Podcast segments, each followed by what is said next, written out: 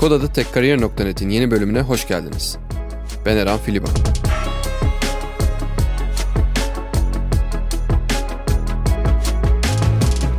Bugünkü konuğumuz tecrübeli yazılımcı ve aynı zamanda podcast sunucusu Armut.com'da VP of Engineering olarak çalışan Deniz İrgin. 2007'den beri yazılım mesleğini icra eden, günümüzde de yazılım konusunda kendini geliştirmeye devam etmek için bilgisayar mühendisliği yüksek lisansı yapan Deniz'in tecrübelerini dinledik.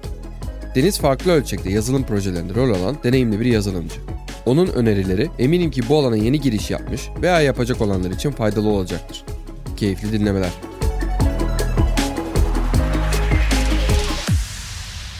Hoş geldin Deniz. Hoş bulduk Eren. Şimdi şuradan başlayalım. Aslında senin yazılıma geçiş hikayeni aslında yazılıma başlangıç hikayeni biraz senden dinleyelim istiyorum. Ondan sonra biraz daha hem kariyerinde ilerleriz hem de yazılım öğrenmeyle alakalı konuşuruz şu anlamda birazcık şanslı hissediyorum kendimi o konuda. Benim babam da aslında hani formal olarak hani bilgisayar mühendisi olmasa da işte şeyde verdiği işe başında kimya mühendisi olarak yazılımla da ilgilenmiş. Yani bizim evimize 90'ların başında girdi bilgisayar falan. Babam hani yazılım geliştiriyordu o zamanlar falan. Hatta ben böyle biraz ders çalışması falan zor bir insanım. Çarpım tablosu falan öğrenememiştim. Bilgisayarın açılışına şey koymuştu babam program yazmıştı. Çarpım tablosu soruyordu. Soruları bilemezsen falan bilgisayar açılmıyordu böyle. böyle aşamalardan geçtim. Bilgisayar hep hayatımın içerisinde vardı ve programlamayla da ilgileniyordum hep. Lisede de şeye başladım ben. Anadolu Teknik Lisesi'ne gittim endüstriyel otomasyon. Tam olarak bilgisayar programlama olmasa da orada da endüstriyel otomasyonun bir parçası yani programlama belki mikroçip seviyesinde ve PLC seviyesinde. Oradan hani daha çok ilgimin olduğunu fark ettim ve yani liseden mezun olunca üniversiteye geçtiğimde de Hani daha o zamanlar şeyler falan vardı 2005'lerde artık. Türkiye bir de şey bir ülkeydi o zamanlar. Microsoft dominant bir ülkeydi falan. .NET teknolojileri falan çok yaygındı hem kurumsal alanda. Bir tane yazılım firmasının eğitimine yolladı babam beni. O zamanları bootcamp'i denebilir herhalde böyle bir 6 aylık 7 aylık falan. Oradan çıktıktan sonra şey gene bir fabrika otomasyonuna ilgili bir firmada işe girdim ve kariyerime başladım yani. Ve direkt yazılım mühendisi olarak başlamıştın. Evet, evet. İlk yazdığım programı veya ya şeydeki işteki yaptığın ilk projeyi hatırlıyor musun? Hatırlıyorum şey ürünlerin fabrikalarından birinde şeyde paketleme hatlarından işte oradaki otomat e, sensörlerden veriler geliyordu. Onları toplayıp böyle raporlayan bir şey yapmışsın. Basit, basit bir şey yapacağım ama böyle haftalarını falan almıştı. Patron da çok sabırlıydı o zamanlar. Hani bayağı katkı sağlamıştı bana. Peki patrondan bahsettin. Senin öğrenme yolculuğundaki bu patronlar, mentorlar, büyüklerin ne kadar nasıl bir rolü oldu daha doğrusu? Abi çok rol oldu. Bu arada bence artık şans faktörü mü ya da insanlarla beraber çalışabileceği insanları seçebiliyor mu bilmiyorum.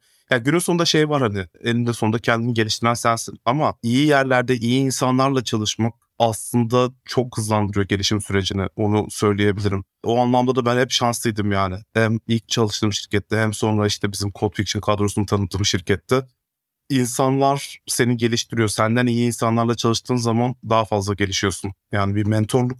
Ya şey var şimdi ne kadar var o kadar emin değilim de ben başladığımda zaman bir usta çırak ilişkisi vardı yani bu craftsmanship olayı falan vardı o zamanlar. Niye şu anda yok diyorsun? Veya ne kadar var emin değilim dedin daha doğrusu. Bakış açısıyla da ilgili olabilir ama şey bir anda son iki senede özellikle pandemiden önce de zaten başlamıştı. Pandemiyle beraber sektöre çok fazla insan girdi ve hala eminim ki vardır ama sanki şey değişti. Yazılım öğrenme alışkanlıkları ve sektöre giriş şeyleri değişti yani kriterleri değişti gibi hissediyorum o anlamda.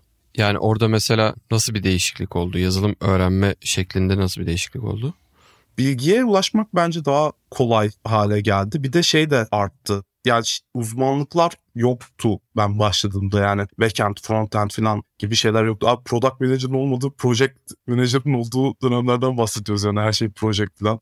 Satışçılar gidiyor her şey 3 ay 5 adam diyor falan böyle bir dönemde ben başladım yazılıma. Her şey yani database'inden frontend'ine kadar her şeyi yapılıyordu o zaman ve çok fazla böyle bir mesai harcamak gerekiyordu yazılıma. Şimdi de harcamak gerekiyor ama şey artık uzmanlıklar olması bence işi birazcık daha hem zorlaştırdı hem kolaylaştırdı o anlamda yazılıma girme konusunda. Bir yere odaklı kendini geliştirebiliyorsun. Kolaylaştıran şeyler, e, alanları neler? Zorlaştıran alanları da onları da soracağım. Birçok farklı disiplini bilmen gerekiyordu abi. Önceden ki bunların hepsi uzmanlık gerekiyordu. Yani veri tabanı bilmen gerekiyordu. İşte backend'de nasıl ölçeklenebilir, kod yazman gerektiğini diyordu. Bir de yani bunu UI'da kendin present etmen gerekiyordu hani filan şey olarak. Bunların hepsi aslında şu an günümüzde farklı uzmanlıklar. O anlamda şeydi yani böyle full stack pek kullanmayı sevmiyorum biliyorsun ama daha bir full stack olman gerekiyordu. Şimdi ise hani daha temiz olduğunu görüyorum o ayrımın. Bence bu girişi birazcık daha kolaylaştırdı yazılıma. Ama tabii ki uzmanlaşmak her zaman gene aynı yolculuktan geçiyor insan yani zor bir şey. Girişi kolaylaştırdı ama sektörü. Derinliği arttı mı zaman içerisinde? Yani hani 2007 dedin, 2007'den 16 sene geçti. 16 sene içerisinde o uzmanlık alanlarının derinliği arttı mı? Arttı abi özellikle yani frontend'de mesela bunu görüyoruz. Hani frontend diye bir şey yoktu abi. Designer'lar vardı. Şey yapıyorlardı. HTML, CSS'i çeviriyorlar designer falan böyle. Yani frontend dediğin de oydu. Hani design geliyordu. HTML, CSS söylüyordu sana. Sen de onu bir backendçi olarak şey yapıyordun işte. Yerleştiriyordun gerekli yerlere falan. Şeylerin artmasıyla beraber browserların yetenekleri falan arttı. Her şey oraya taşınmasıyla beraber orada böyle ciddi application'lar falan geliştirilmeye başlandı artık ve derinliği arttı yani gerçekten frontend'de. Şu anda hani React'ı var, Angular'ı var, Vue'su var. İnsanlar bir sürü şey öğreniyorlar orada da. Yani çok farklı bir noktaya geldi frontend. Backend de mesela aynı şekilde.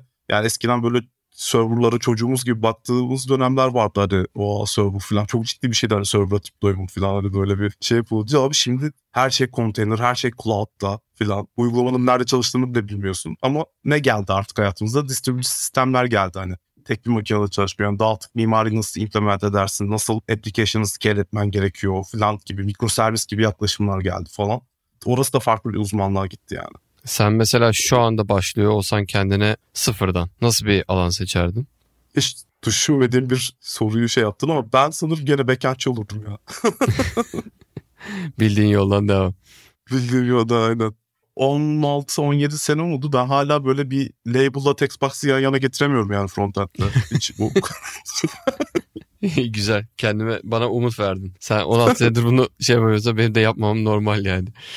Peki teknoloji seçiminde bir değişikliğe gider miydin? Abi şimdi şey de değişti orada. Teknoloji daha doğrusu kullandığım framework ve dil çok daha önemliydi sanki o zamanlar. Hala önemli ama şu an hani daha artık flexibilez gibi hissediyorum yani şey mantığı iyice yerleşti sektörde.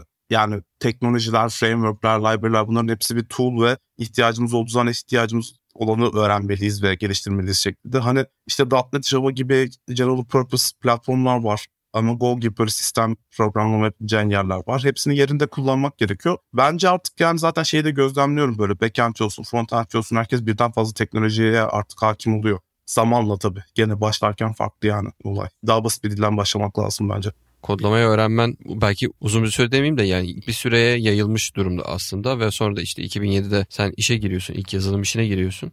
O zamanlarki öğrenme yolculuğunu düşündüğünde hani ve bugünle kıyasladığında şeyleri geçiyorum hani kaynaklar arttı vesaire hani onları geçiyorum. Senin öğrenme şeklinde bir değişiklik oldu mu? Abi değişmeyen şeyleri söyleyeyim bence. Ya söyleyeceğim şeyler burada tartışmalı ve kişisel şeyler ama bence sevmen gereken bir iş bu. Çünkü şirket ve şirketin sana sağladığı imkanlar da tabii ki önemli kendini geliştirmen için ama şey de bence artık insanlar itiraf etmekten çekiniyor ama özel vaktinden harcadığın zaman da çok önemli bu sektörde. Yani ben ilk başladığımda gözüm kanayana kadar kod yazıyordum yani. Gece uykumdan kalkıp problem çözüp bana tekrar bilgisayarın başına falan oturuyordum yani şey gerekiyor özellikle ilk başlarda büyük bir adanmışlık ve bir tutku gerekiyor. Bence sevmeden o anlamda çok fazla yapılabilecek bir iş değil. Hani bunu profesyonel olmalıyız, şey yapmalıyız diyen hani şey yapan argümanlar da var. Onlar da e, şey yapmıyorum, saygı duyuyorum ama sıkıntısı şu abi çok çabuk outdated kalabiliyorsun. Yani öğrenmenin hiç bitmediği bir sektör. Belki başka sektörlerde de bu şekildir ama yazılım kadar yoğun mu emin değilim. Çünkü paradigmalar falan çok hızlı değişiyor. Teknolojiler çok hızlı değişiyor ve sürekli öğrenmen gereken. Ben şu an artık belki aktif yazılımın içinde değilim ama hala kurtulamadım yani o öğrenme olayından. Çünkü yani yazılım yöneticisi olmanın da laneti o yani sürekli kendini güncel tutman gerekiyor. Belki işin mutfağında o kadar yer almıyorsun ama yani belli kararları taktiksel kararlar da versen, stratejik kararlar da versen bunların hepsi teknolojiyle alakalı abi ve ne yaptığını bilmen gerekiyor ve o yüzden sürekli kendini güncel tutman gerekiyor. Yani o anlamda zorluğu var ve başladığımda yani böyle bilgisayar oyunlarında şey vardır strateji oyunlarında of war vardır hani başladığın yeri bilirsen ama şeyleri görmezsin haritada her taraf böyle sislidir falan. Yazılım da öyle bir şey yani ilerledikçe açılıyor harita falan böyle ve aslında sırf olay programlama dili değil veya öğrenme platform değil etrafında büyük bir şey var onun ekosistem var. Çünkü tek başına yazılım geliştirmiyorsun artık. Takımla beraber geliştiriyorsun. O yüzden mesela atıyorum version control tool'larını da öğrenmen gerekiyor. Oradaki işte branching stratejilerini de öğrenmen gerekiyor işte nasıl deployment yapılır, nasıl canlıya kod çıkılır falan. Yani sırf olayla bir alıp bir feature'ı geliştirme kısmı bence artık en kolay kısmı gibi gelmeye başladı bana. Hani sen de biliyorsun abi product işte product development life cycle bambaşka bir şey yani. Bir sürü öğrenme şekli. Ben böyle insanları korkutmak için demiyorum da yani Junior'dan zaten beklentimiz bu olmuyor ilk sektöre girdikçe ama yani haritanın açılması dediğim o yani böyle senior'lığa doğru gittikçe yazılım yöneticilere doğru gittikçe bir sürü alanda kendini geliştirmiş olman gerekiyor yani. Peki zaman içerisinde o haritanın açılması senin için kolaylaşıyor mu yani? Daha şöyle söyleyeyim konseptler öğrendiğin şeyler belki daha zorlaşıyordur veya da kompleks problemlerle ilgilendiğin için daha kompleks konulara giriyorsun ama en azından o ya yeni yine bir şey mi öğrenmem gerekiyor hissi veya okey ben bunu öğrenirim zaten bunu yüzlerce kez yaptım daha önce yeni bir şey öğrendim hani bunu da öğrenirim gibi bir hani kendine güven geliyor mu insana? Geliyor abi. Öğrenmek çok daha kolaylaşıyor. Çok daha az vakit alıyor yeni şeyler öğrenmek. Hani sektörün içerisinde kalırsan. Çünkü kavramlar aynı. Yapılış şekilleri farklı oluyor yani.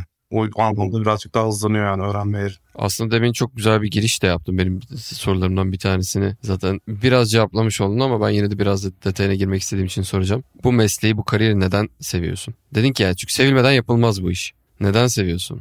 Sevmek zorundaydım da diyemem de hani hep bilgisayarın içerisindeydim abi ve sanırım üretmeyi ve ortaya somut bir şey çıkartmak çok keyifli bir şey o anlamda yazılım ya. Ben uzun yıllar eğer belki eskisi kadar vakit ayıramasam da hobimle de birleştim. Mesela ben bilgisayar oyunlarını da çok seviyorum. 6-7 yaşlarımdan beri hep evde bilgisayar var ve hep bilgisayar oyunlarında içeceğim. Mesela yazılımla hobimi ilk birleştirdiğim şey de hani böyle şey oynadığım bilgisayar oyunlarında mesela böyle modlar yazmam, modding tool'lar geliştirmem falan oyunları hep game developer olmak istedim tabii kısmet olmadı da hani ama hep böyle bir hobimle birleştirdim yani ve şey çok tatmin edici abi. Bir şey geliştiriyorsun o output'u görmek çok tatmin edici ve o yolda öğrendiğin yeni şeyler. Yani böyle içimin içine sığmadığı zamanları hatırlıyorum. Yeni bir şey deneyeceğim ve bir yaklaşım olabilir, teknoloji olabilir falan. Onu deneyeceğim zaman böyle çok heyecanlandım ve böyle koştura koştura eve gidip hemen denemeye başladığım şeyleri zamanları hatırlıyorum yani. Sanırım üretmek ve output'u görmek hani büyük bir tatmin sağlıyordu o anlamda öyle söyleyebilirim. Sonra cevap bulduğumu bilmiyorum.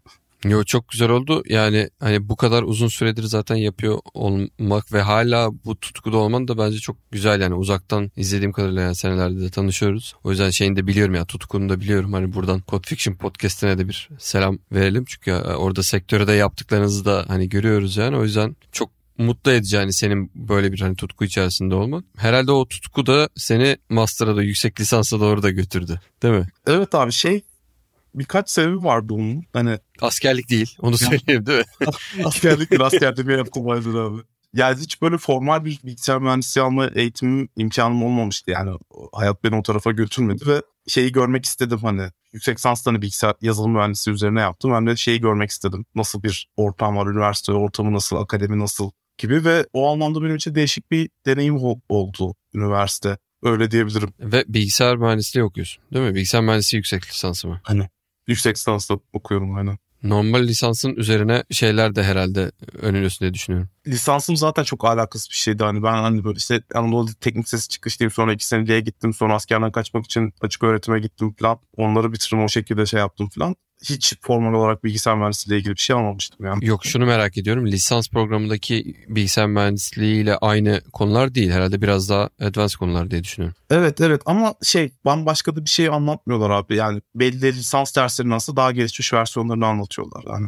Anladım. Daha derin, kompleks şeyleri anlatıyor. Anladım. Okey. Şimdi sen aynı zamanda yöneticisin de. Yani teknik lidersin ve bu işin hem aslında insan yönetimi tarafı var bu pozisyonun, bu rolün hem de bir de bir teknoloji lideri. Demin de bahsettiğin yani yeni teknolojilere karar verme konusunda bir teknoloji lideri tarafı var. Şimdi bu teknoloji lideri tarafında aslında bu ikisini birleştiren bir şey de var. Yani yeni ekipteki insanlara mentorluk yapma.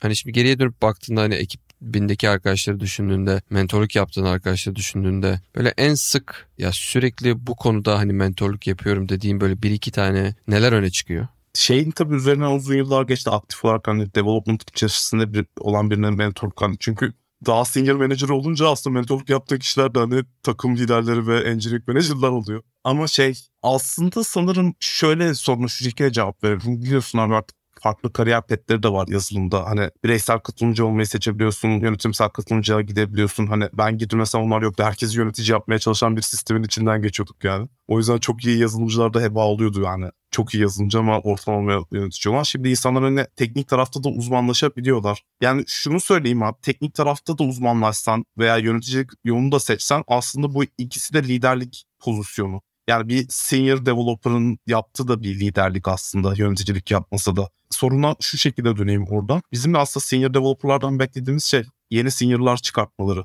Bu çok önemli bir şey ve bence o anlamda tecrübe dediği şey yani çok boyutlu bir şeye yazılım birazcık. İnsan ilişkisi kısmı da var. Hani insanlar sadece teknoloji kısmına odaklanıyorlar işin ama çok büyük bir insan yönetimi kısmı var. Teknik olmayan insanlarla çalışabilmek var ve şeyi görüyorsun aslında Şimdi juniorken falan şeyde çok heyecanlısın. Yeni bir şeyler öğreneyim ve bunları uygulayayım. Veya şeyleri falan öğreniyorsun böyle. Best practice'leri öğreniyorsun. Hemen bunları uygulamam lazım falan diye böyle. Aslında mesela şeye çok mailde oluyorsun. Over engineering'e çok mailde oluyorsun. Yani aslında bu noktada senior'ların yaptığı mentorluk da hani bir şey demek abi dur.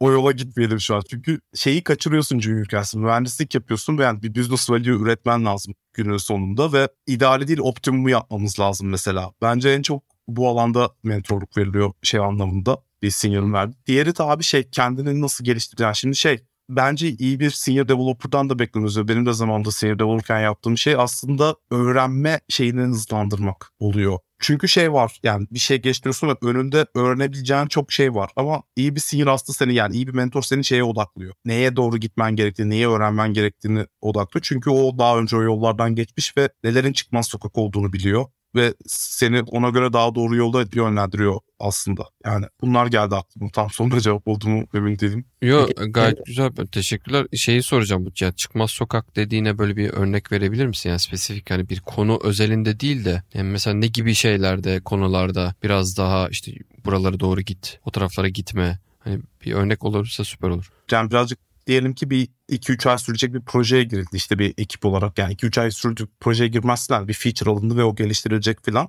Yani orada mesela yapabileceğim bir junior veya mid developer olarak yapacağım bir sürü hata var. Yanlış teknoloji seçebilirsin, yanlış mimari seçebilirsin. Aslında çıkmaz sokaklardan da kastım o veya over engineering'e gidebilirsin ve şeye yani bu projenin veya o feature'ın yapılmasını engelleyecek veya onun süresini uzatacak aslında her şey o anlamda.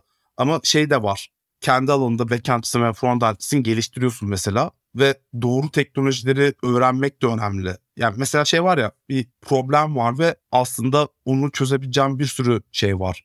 Framework olabilir, library olabilir, teknoloji olabilir filan. Ya bunların bazıları outdated kalmış olabilir, bazıları böyle üç kişinin geliştirdiği bir şey olabilir ve geleceği olmayabilir filan.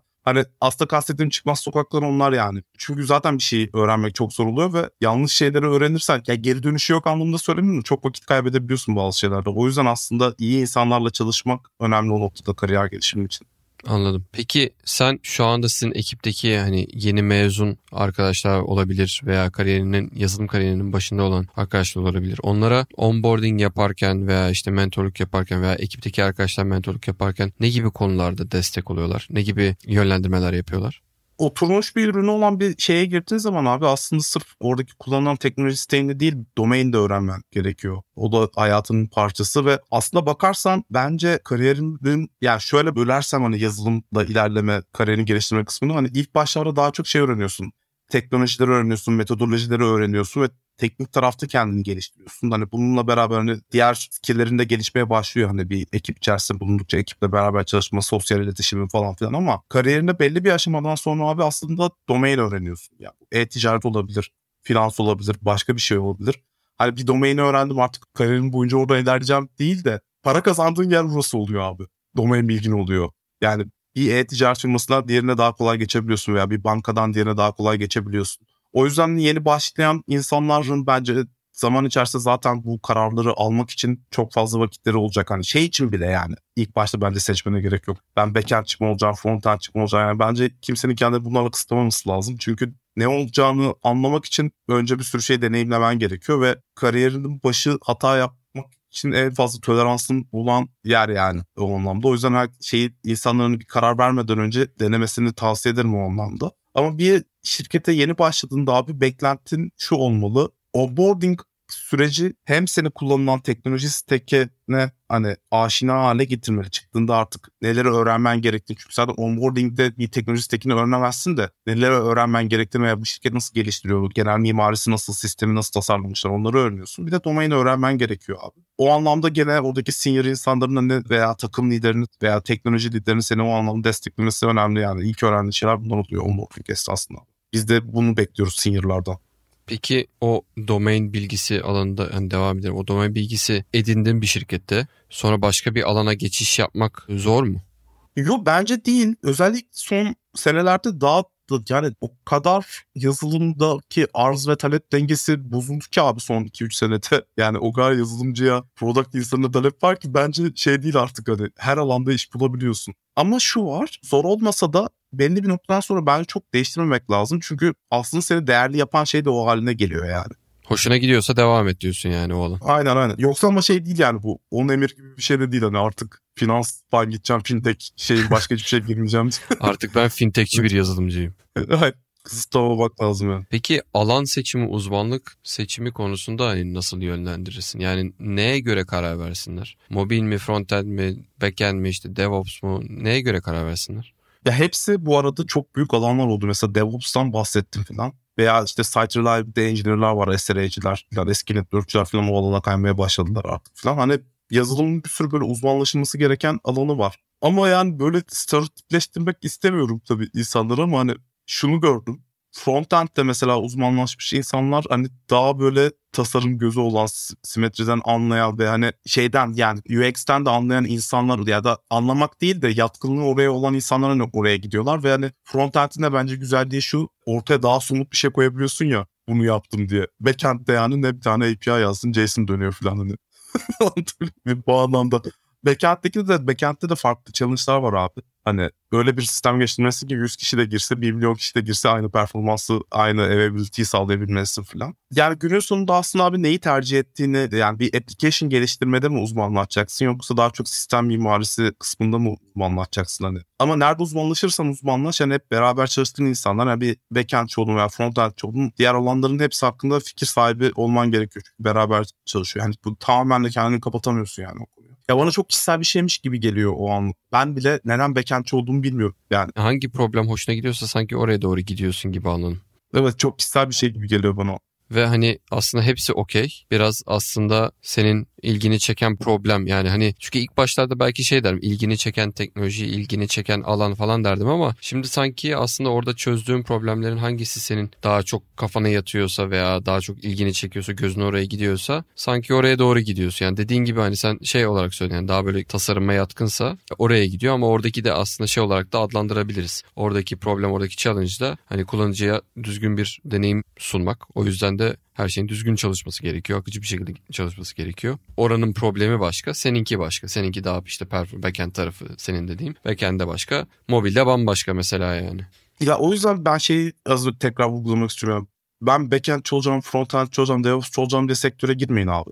Yani girin, deneyimleyebildiğiniz kadar yazılımın alanlarını deneyimleyip ondan sonra karar verin ya. Burada bir anomali var abi. O da data science kısmı.